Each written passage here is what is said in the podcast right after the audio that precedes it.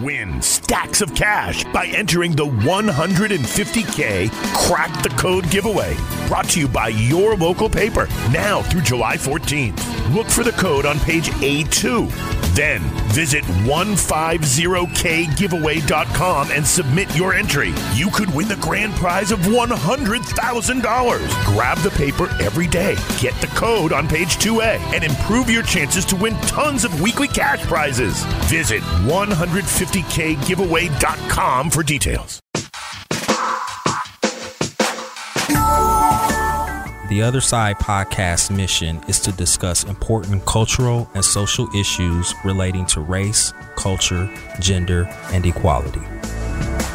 Hello, thanks again for joining us for another episode of the Other Side Podcast. I'm Scott Kirk here with Lucas Sullivan, and today we will be talking to Ben Iten, who is a humanist chaplain and serves as a treasurer on the board of trustees for the humanist community of Central Ohio. And also joining us is Nathan B. Weller, who serves on the organization's board of trustees as well. Welcome, guys. Thanks for having us. Yeah, thank you. I have so many questions about this, but the first thing I want to start with, I think, is so if you look up the definition of humanism, Merriam Webster's definition, it's defined as a doctrine or attitude or way of life centered around human interests or values, especially a philosophy that rejects supernaturalism and stresses the individual's dignity and worth and capacity for self realization through reason. Now, the reason why I read all that is because most people have heard of the term atheism, mm-hmm. which is is, if you're wondering, defined as a lack of belief or strong disbelief in the existence of God or any gods. But I know you guys consider yourself humanists and your organization basically centers around humanism. And so can you explain to me what is the difference, in your opinion, what is the difference between atheism and humanism? So the, the main distinction for me is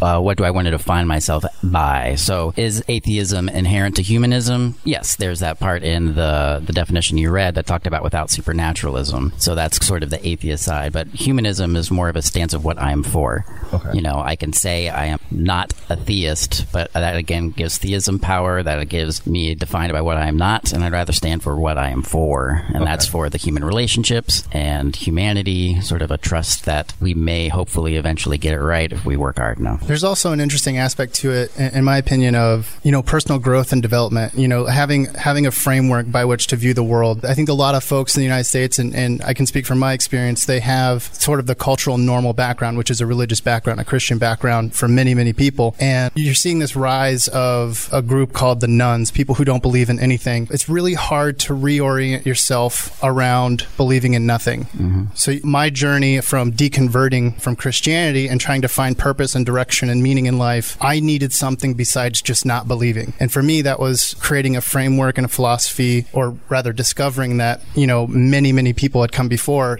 you know, starting from the very beginning of philosophy, like 2,000 years ago, there's still this incredibly rich history of thought and values and morals and meaning. And, you know, I think a lot of people miss that, that sense of belonging to a, a rich tradition when they leave a faith. But mm-hmm. with what humanism does is it kind of celebrates that whole history uh, of thought and philosophy and um, striving for the best life and becoming a part of that journey and that conversation and that community throughout time. It's really much more fulfilling, in my opinion, than simply stating, well, I don't believe in that anymore. One of the things I found interesting, fascinating about you two is that you both have a deep background in religion mm-hmm. and studied multiple aspects of it, multiple faiths in some cases, right? Yep. So this isn't coming from a place of, you know, you just don't want to believe and you want to be different. You guys actually, you know, immersed yourself in it and then realized it wasn't what you wanted or what you wanted to believe in. So I'm just wondering in the humanism, I don't know if culture is the right word, but in the humanism faith or what, however you say it, is that, are a lot of people in that boat where they immerse themselves and, you know, gave it a really good try, but it just wasn't for them. And then we're still looking for something else to kind of fill that space. Yeah, I think so. Most humanists that I know have had some sort of background in a religious tradition before coming into humanism, whether it's Christianity, Judaism, or something else. There's many Muslims who have come to humanism. And so there is often a search for meaning, a search for truth, you know, and I don't know if I would say that I just decided that this is what I wanted to be for. Uh, Part of it is also it made sense, you know. So I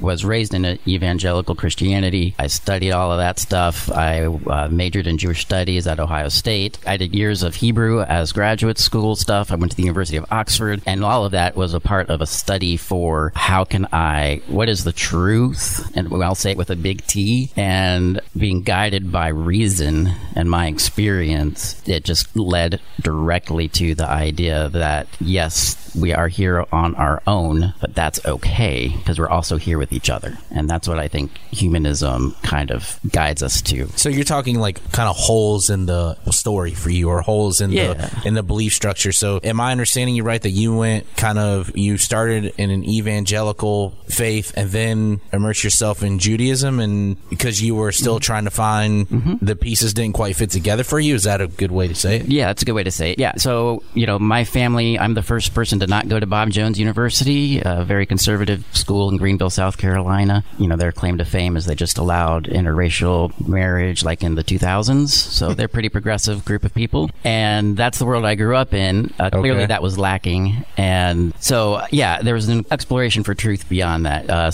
that was immersed in Judaism, trying to find truth. And, you know, there's the, actually, there's this, if you look to the Humanist Manifesto, the third one's kind of, uh, if we, we don't have scripture, but that's pretty close to what we have. And there's like this three part thing that humanism stands for. It's that we're guided by reason, we're inspired by compassion, but we're informed by our experience. So, you know, it made reasonable sense that we have no God, that we are here on our own. But that doesn't mean that I don't acknowledge the suffering that's going on, that I don't care about each other. And all of that is informed by my experience. So I did not experience God existing. What I did experience was suffering. I did experience relationships with people that were important and meaningful to me. And that's kind of what guided me. Do you think that your evangelical background did it actually push you away from? Mine did.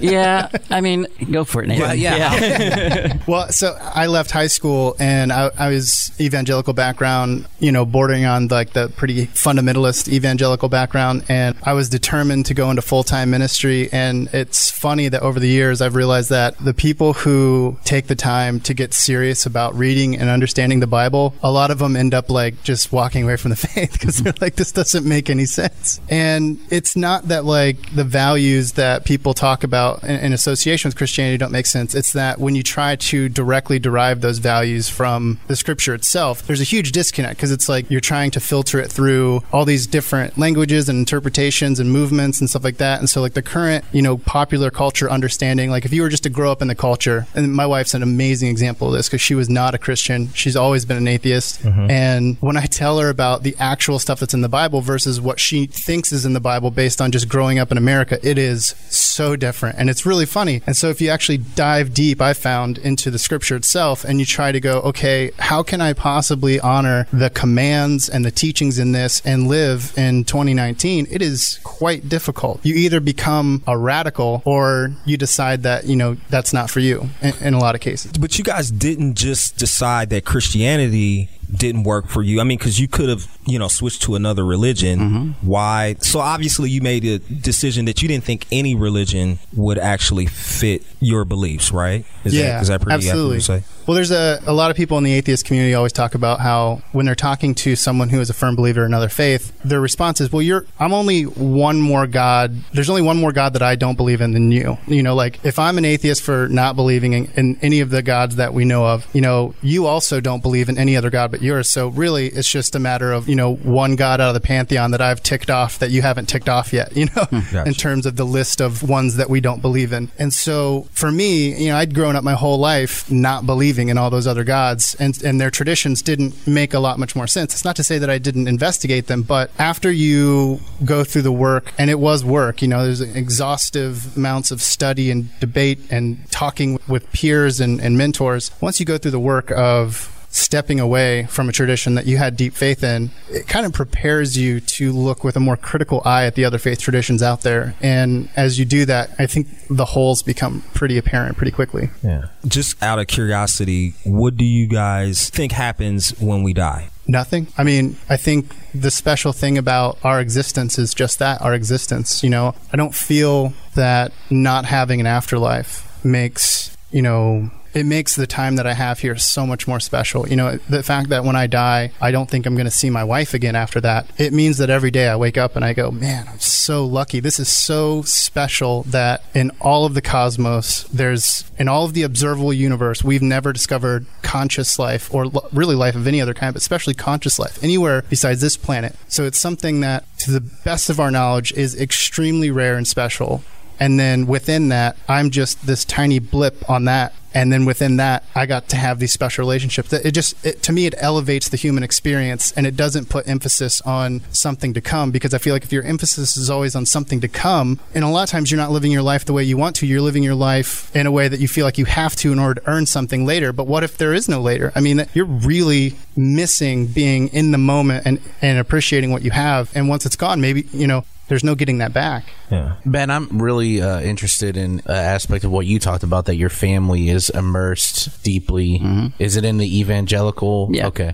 So not only did you have to kind of I guess, turn away from Christianity and Judaism, you also, it probably felt like doing that a little bit with your own family. And I wonder if, I know that for people out there who are struggling, maybe struggling with this on how to do this, can you talk a little bit about how you did that, how you got through that? Uh, Yeah, I have a, a little bit of a different, unique story in that, but which we don't need to go into right now. But yeah, so the experience on the one hand is very isolating. I'm not gonna lie. You know, as I started asking questions of things that you're not supposed to ask questions of, you know, uh, those questions get shut down. So you're not even getting any sort of answers, whether it's genuine or not. You know, you're just told that question of itself is a dangerous question. And so you then start learning, okay, I can't ask this question of my family. I can't ask this question of my pastor. So Because you're questioning God? because you're questioning God, you're questioning. So what? What if this is the only life I have, and my religion is teaching me to be kind of a jerk to people because I want them to go to heaven too, right? Even though it's well intentioned, I'm still kind of being a jerk to people. And if I and if I come to the end of my life and there is nothing left, and I look back and I go, well, I did my best, but you know, I isolated a bunch of people out of anger or out of being mean to them, whether, you know, well intentioned or not. That's how it feels oftentimes, right? Mm-hmm. And so I did not want to live that life. So I was asking, okay, so what happens if we die and I've done all this and I'm stuck with a life I don't want to live anymore? A life that I'm not happy with? That's a dangerous question to ask, especially in an evangelical world where the mm-hmm. whole push is evangelize, evangelize, evangelize. Right. So, you know, and then, yeah, so what if there isn't a God? What does that mean for us? What does that mean for my life? There's contradictions in the Bible. You start asking, okay, you know, did Jesus die and three days later resurrected? Well, the math is kind of sketchy on that. If you look at the actual days in the gospel, you know, did God create the world in seven days? Well, evolution tells us no. And even if you look at that as a mythology, then the next chapter, chapter two, tells of a totally different creative creation narrative, you know. So when you start pointing out these differences, and again, the world that I grew up in was a literalist, fundamentalist, evangelical world. Those questions are dangerous, and so it is isolating. But what I also found on the other side of that isolation is that I wasn't alone, right? And that to me is the hopeful side of it. You know, not only was I not alone because I have people like Nathan, I have a humanist community of other people who have gone through very similar situations. Some people who I would say have been fortunate enough to have been raised without this concept of God or religion. But you know, I went to uh, progressive seminary. I met Christians who kind of agree with me. That's kind of weird and cool. Why do you say fortunate? You said that they were fortunate not to be raised. Yeah. So, I mean, in my experience, 90% of theology comes with baggage that we don't need.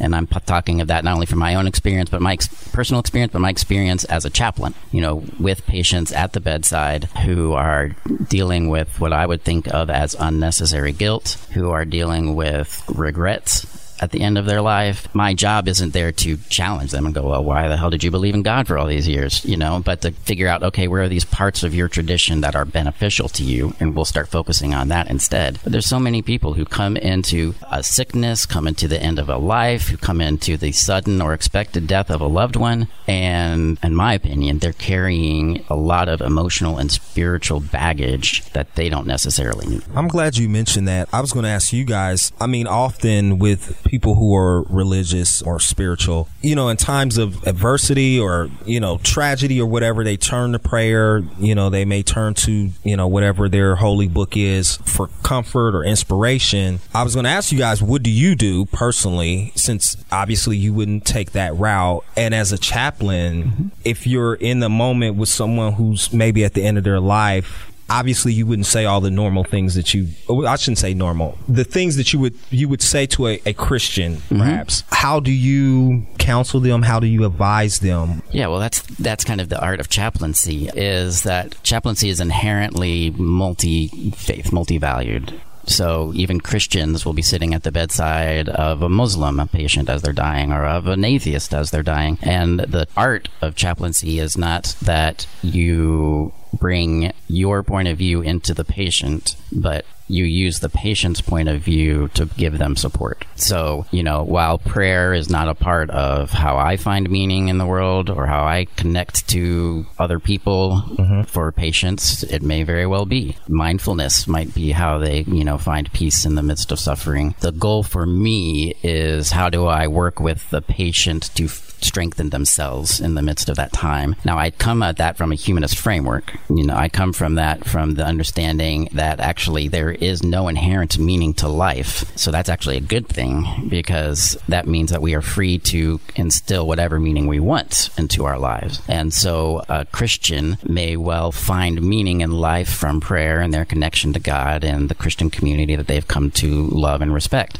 that's great. That's how they're finding meaning. It's not my job to destroy it. It's my job to strengthen it and uh, help them find their own comfort. I also teach chaplains, and when they ask me about how I do what I do, I often say, Well, I don't believe in God, but I believe in you. I believe that you have the capacity to find meaning in what's going on, and my job is to help you figure that out. Another perspective on that, I mean, not in opposition to that, but just in, in to complement that is, you know, when you think about, you know, I grew up in church, and, you know, we were at church all the time. My family went multiple times a week. All of our family friends were Christians, so it was a very close knit community growing up. And when someone in the community died, it was not by and large a religious playbook. It was a human playbook with religious trappings in my in my experience. You know you bring the casserole over. You, everybody comes together. You hug. You just sit there and you spend time with them. You listen to them. You let them get out their pain. You let them work through their suffering and then you let them know that you're there beside them. Those things are not you know religion doesn't have a monopoly on compassion doesn't have a monopoly on you know loving somebody. And when someone who's close close to me is suffering, you know, I don't tell them I'm praying for you. Um, in my experience, that has never brought me comfort to have someone say, like, it's been like, oh, well, thanks, you know, like, I- am glad, but, you know, what I could really use is like dinner, you know, or, or a hug. Or a hug. Yeah, yeah exactly. And so I, I don't think that outside of maybe like a, you know, your own internal emotional process that faith is inherently better equipped you know, if you've aligned yourself with a spiritual tradition your whole life, then that, yeah, that can be a place of strength. But if that's not for you, if you've deconverted, if you've never believed, I think what you really need is a friend and a community.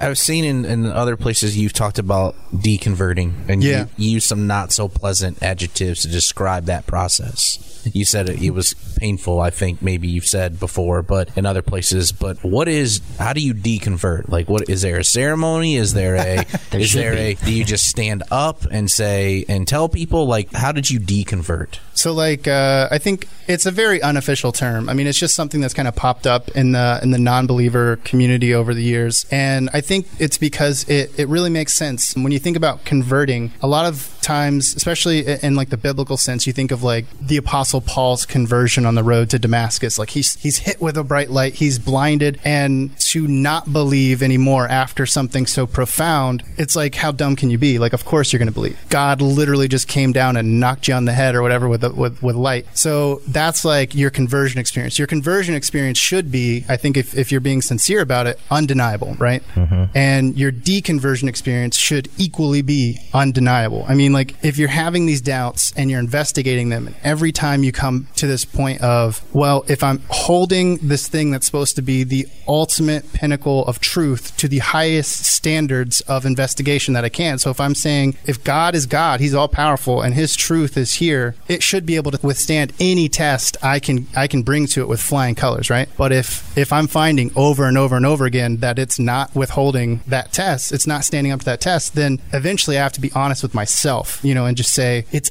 undeniable. I now cannot convince myself anymore that I believe.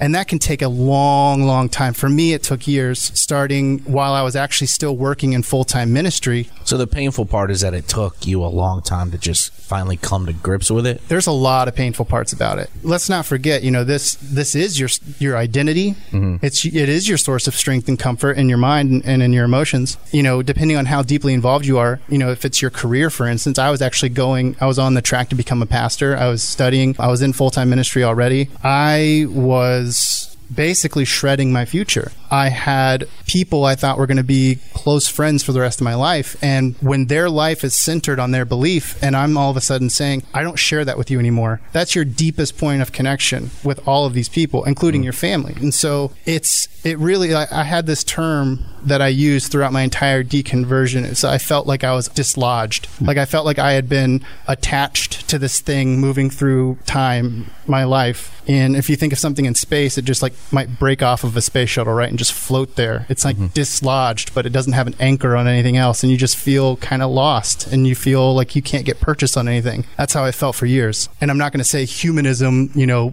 came into my life and changed everything. But I, I started looking. I started looking for community, and I, I found HCCO, the Humanist Community of Central Ohio, and I was still in the process of that deconversion, kind of at the the end of it there, for in terms of coming to terms with my own non-belief. And it was the relationships that I built over the next couple years in that community that really grounded me again. I'm just curious, how often does this come up in conversation, or I mean, does it come up in conversation very often? I know, like obviously, if you're an evangelical Christian, for them, their faith comes up usually very often. How often do you guys actually, do you actually enter, I'm not, obviously you wouldn't introduce yourself and say, hi, I'm, you know, I'm, I'm a humanist, but. I mean, I'm in that unique situation of when somebody goes, okay, hi, I'm so and so. Who are you? What do you do? Well, I'm Ben and I'm a humanist chaplain. So it's like, so yeah, I talk about humanism all the time in a variety uh, Usually, how, what's the reaction? Usually people look at me weird, which is expected. And then there's either they don't know exactly what humanism is, so they kind of ask me about that or they've never, you know, there's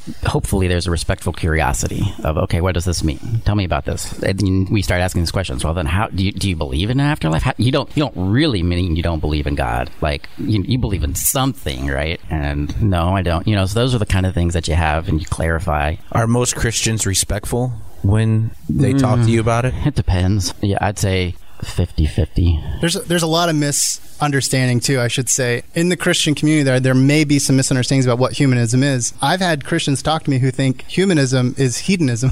so they're like, "What? You go to orgies all the time?" Oh, wow. and I'm like, "No, no, no, no. That's a that's a totally different uh, philosophy, but that's not, you know, wrong in our tradition if you're into that. because we're not judging people or trying to control their sexuality in any way. But no, that is not what I'm all about. I actually have some it's funny you guys were talking talking about public opinion. There's a recent poll taken, and according to this poll, more than half of Americans believe atheists should not be allowed to put up displays that celebrate their beliefs. A third of the respondents believe that atheists should be banned from becoming president, and they should also be denied the opportunity to teach in public schools. So obviously, there's a for a lot of Americans, there's a negative. They have a negative impression of humanism, which brings me to my next point because there are some organizations that refer to themselves as atheists, and they say say that using the term humanism is a more politically correct, watered down way of saying that I'm an atheist,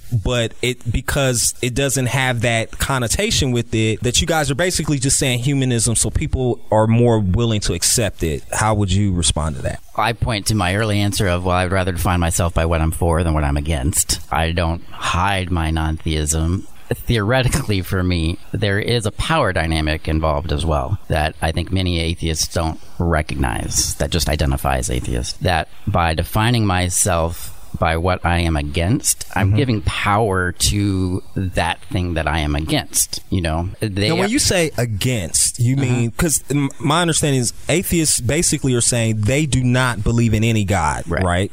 So th- is that the same as saying I'm against, God? Yeah, so I am atheist. I do not believe in any theism whatsoever. No Okay. supernaturalism. Which nothing. is the same as what you believe, though, right? Yeah. Okay. But I again, it's the definition of positive versus the negative. And then so if I say so, if I am homosexual, Mm-hmm. I'm gay, and I say I am not straight, and that's how I define myself, Right. Then I'm actually giving power to the straight community by defining myself against them instead of saying here's what I am. Oh, I am gay. So similarly, in my mind. By defining myself by what I am, I am a humanist. I am depowering the cultural theism that is invasive within the Western world. Gotcha. Would you agree? Yeah, absolutely. Yeah, I was actually going to sort of pivot into that last bit. Mm.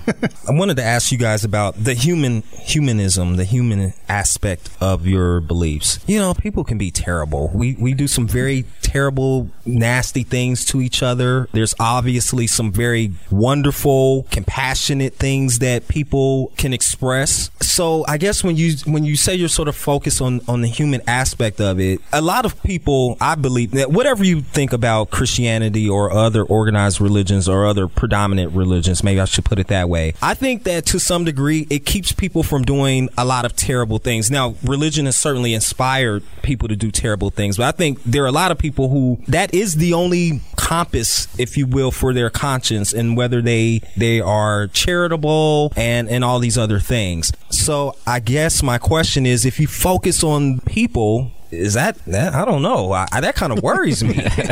It worries me too. Yeah, I I think one of the interesting things about humanism, it's updatable, right? It's not divine revelation. And so we can take the best ideas of what humanity can be mm-hmm. and we can continue to contribute to it and we can recognize it across cultures and pull together the best. If you're working from a faith, a lot of times you're stuck not only in one specific, you know, cultural vein, but you're also stuck in time when that divine revelation happens. So like I would actually argue that the vast majority of Christianity or Catholicism as it operates in the world today is a humanized version of their faith because if they lived out by the word of their holy text, which was thousands of years ago, they'd still be going out, you know, like finding people and, and stoning them and doing all these, hmm. these crazy things. You know, women wouldn't have any rights, you know, in the church. And so I think what you're actually seeing is not the restraining power of the faith. You're seeing the humanist influence on faith and which is primarily progressive philosophy on, you know, how to be a better human being to each other. And there's all kinds of ways that we can do that and we can continue to make it better and better as time goes by. There's no reason for us to hold on to an idea that doesn't work mm-hmm. in the society that we live in anymore. And that's one of the things I find most encouraging about it. And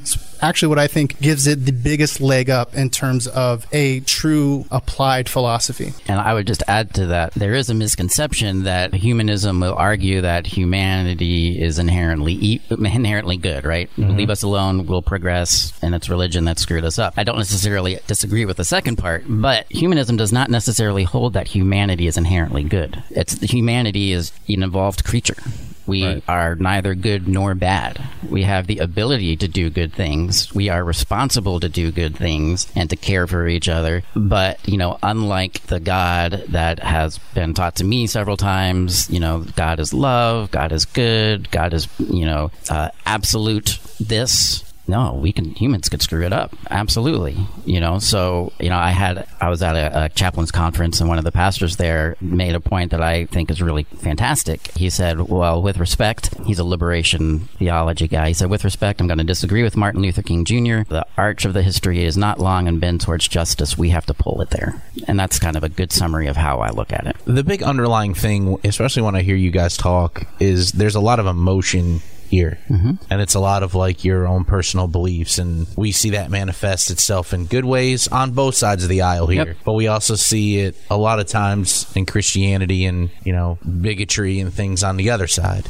But I'm interested to know, or was there a moment, was there a thing, or was it a culmination of things that you guys were just like, okay, I, I just can't, this can't be part of my constitution anymore. And that, you know, when you think about changing the change that you made, do those things pop back up in your head as one of the moments where it turned for you?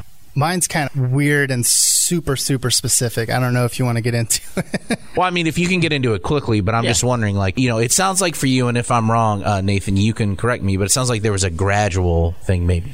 And maybe Yeah. for Ben, I don't know. It seems like maybe there were one or two like big things where you were like, okay, I this can't. There was certainly an aha moment for me that kickstarted my serious investigation into my own faith. I was working at a ministry. We had we were I was a producer on a on a arena or stadium event, and we were touring the country. And we had this thing where we were baptizing people. We had these tubs, and we'd have like an altar call, and people would get baptized. And behind the scenes, you know, we had made this decision after like months of planning and prayer and supposed like guidance from God and Bible study and all this stuff. So it was a very coming up with this concept, right? Was very very This kind of mass baptism. yeah. is what The, the, the concept itself was very in that context spirit led you know that's a Mm-hmm. common term. And so i felt like okay we got to do this right? You know if, if we all feel compelled we've all prayed together we've all thought this is what we have to do. And we all feel like you know everything that we've been studying leads to this. Well behind the scenes the the head of the organization got a call from a network of pastors who were like we don't like that you're baptizing our people when they come to your events. Knock it off. And so he did. He was like because they were donors. And he was like i don't want to lose these donors. We're not going to do this and i thought Oh, wow. hold on a second. Hold on a second. Do we really believe what we're saying here? Or are we really, when I think of the Bible and I think of Jesus, I'm like, when he saw people using a holy place for financial gain, he tipped their tables over. Yeah. And we were doing this thing, and for financial gain, we decided to not use that space that we had made holy for a holy purpose anymore. We decided to use it for a money making device. And that was when I went, whoa, hold on a second. Maybe at the very least, the tradition that I'm in or the position that I'm in is not in line with God. And so then I started going, I need to be ultra skeptical going forward on how I'm participating in my faith and who I'm affiliating myself with. And that was the catalyst. But up to that point, were you doing what you were doing because you you just believe that's what you should do? That was the right thing to do, or were you doing it because I wonder sometimes with with people who are are very religious and you know evangelicals especially, is it more that you were raised to believe that this is what you're supposed to do, this is how you serve God, or were you doing it because it made you feel good personally?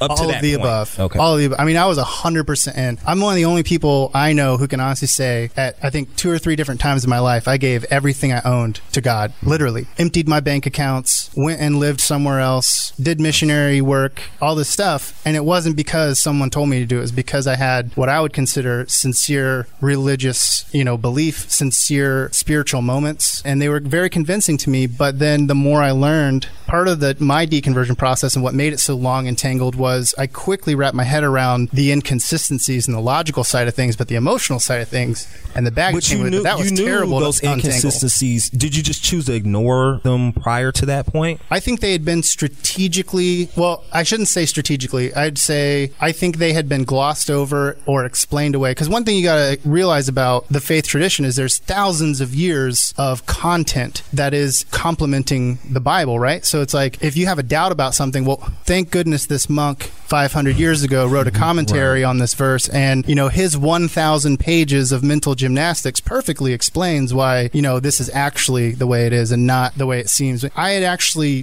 done that. I'd read those commentaries. I've gone into the weeds on everything i could. But at the end of the day when you exhaust as much of that as you can and you're no longer willing to, to be generous with those people who are trying to explain away and say no no, no i'm going to be skeptical i'm going to hold you to it. I'm going to make you explain this in a way that is not you know circular logic or some type of fallacy. I'm going to make you like if science is the best that the secular world can bring, why don't we hold you to that standard? If you're actually divine truth that's undeniable, why can't you hold up to that standard? And so I started to really apply the same rigor and, and standards that I would to anything else in my life to my own faith. And, and the logic part fell apart quickly, but it was disentangling myself from the emotional part, rewriting my identity, reorienting myself, finding a new community. All those things were what took a very long time for me, and I, I found that to be a common experience. Yeah, mine was more of a. I kind of think of it as a pecking away, a kind of an eroding. There were key moments that I can point to and go, okay, this was a, an initiate, initiating moment or something that gave me more energy to keep going. I would say in my story of things, the very first initiating moment was when my mom died from cancer when I was in a very closed community, and uh, I wasn't uh, encouraged to go to her funeral. I wasn't encouraged to go see her her last week of death, and you know that in the long run made me wonder if this was a community that a was really Christian, was really living into the commandments, and I would say this community was. You mean because you were already a humanist at that point? No, because no, I was a I was a whole hog Christian. Prayed on my knees, face down, hours a day. Read the Bible. And they didn't want you to go see your mom. Yeah, I mean, I'm I'm being nice. They were a cult. They were uh, a cult here in town that I had been Okay. involved in for ten years. So they just didn't think that it was. Yeah, the verse they quoted to me was let the, the leader quoted to me was let the dead bury the dead. Uh, your mom is a part of those who are already dead because she's not a part of our community. So serve God, let the dead bury the dead, and don't worry about it. Wow. So clearly not a healthy thing. No. Yeah, and not a common experience. But Well, I'm sorry that you went through Yeah. that. thanks, I That, appreciate that. that was the breaking point for you. That was the beginning of the breaking point. Through the the process, then uh, actually devoted myself even more to this community, and they sent me to. That's when I went to OSU to major in Jewish studies because it was a community that sought to understand the Jewish roots of Christianity, and that's where things got really messy for me. The more that I looked into Judaism of the Common Era, the turn of the Common Era, the messier that came to be. Scholarship doesn't talk about one Judaism, but about Judaisms, uh, just because it's so many things going on and then to say from that perspective of things this one person who is not mentioned many times outside of the gospels. This kind of historically questionable person is the one person who got it right out of hundreds of messiahs that came through. And to go then to this particular messiah's teachings and go okay did he you know, did he claim to be God? Well, depends on how you look at it. Sometimes he didn't, you know. And so all of this stuff started whittling away. By the end of that experience, I had become a universalist, you know, kind of saying, okay, God is God exists, but God is a loving God and would never send anybody to hell, and that Jesus was pure man,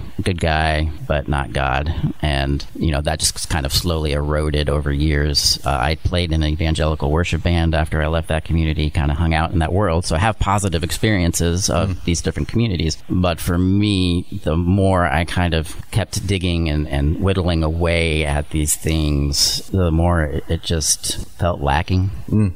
And the more it felt like Wow. I was uh, Nathan used the one image of feeling unstable or or Dislodged. dislodged. Yeah, for me, it felt. I don't know if, if y'all are old enough, but with the old TV screens when you turned them off, and it would go. Bleep. Yep. Yep. Okay. That's kind of what it felt like, right? It kind of everything kind of went down to this white solid light, which was me, and it was like, okay, what the heck can I do with this? And that's kind of when I started going into uh, atheism and humanism, and okay, again, defining myself by what I wasn't did not feel energizing at all, but de- defining myself by what I was, who I wanted to be, how I wanted to live my life, that's what drew me more into the humanism identity. And that's kind of where I found new energy, new community, new ways to define what I was doing and why I was doing it. And that's kind of how I got to there. Wow. That's about the shortest I've done that story. So Yeah. Well, good job. We we, we appreciate that. I mean, I you know, obviously there's some more details in there that people love to hear, but Yeah. just remarkable the journeys. Yeah, your your journeys, and and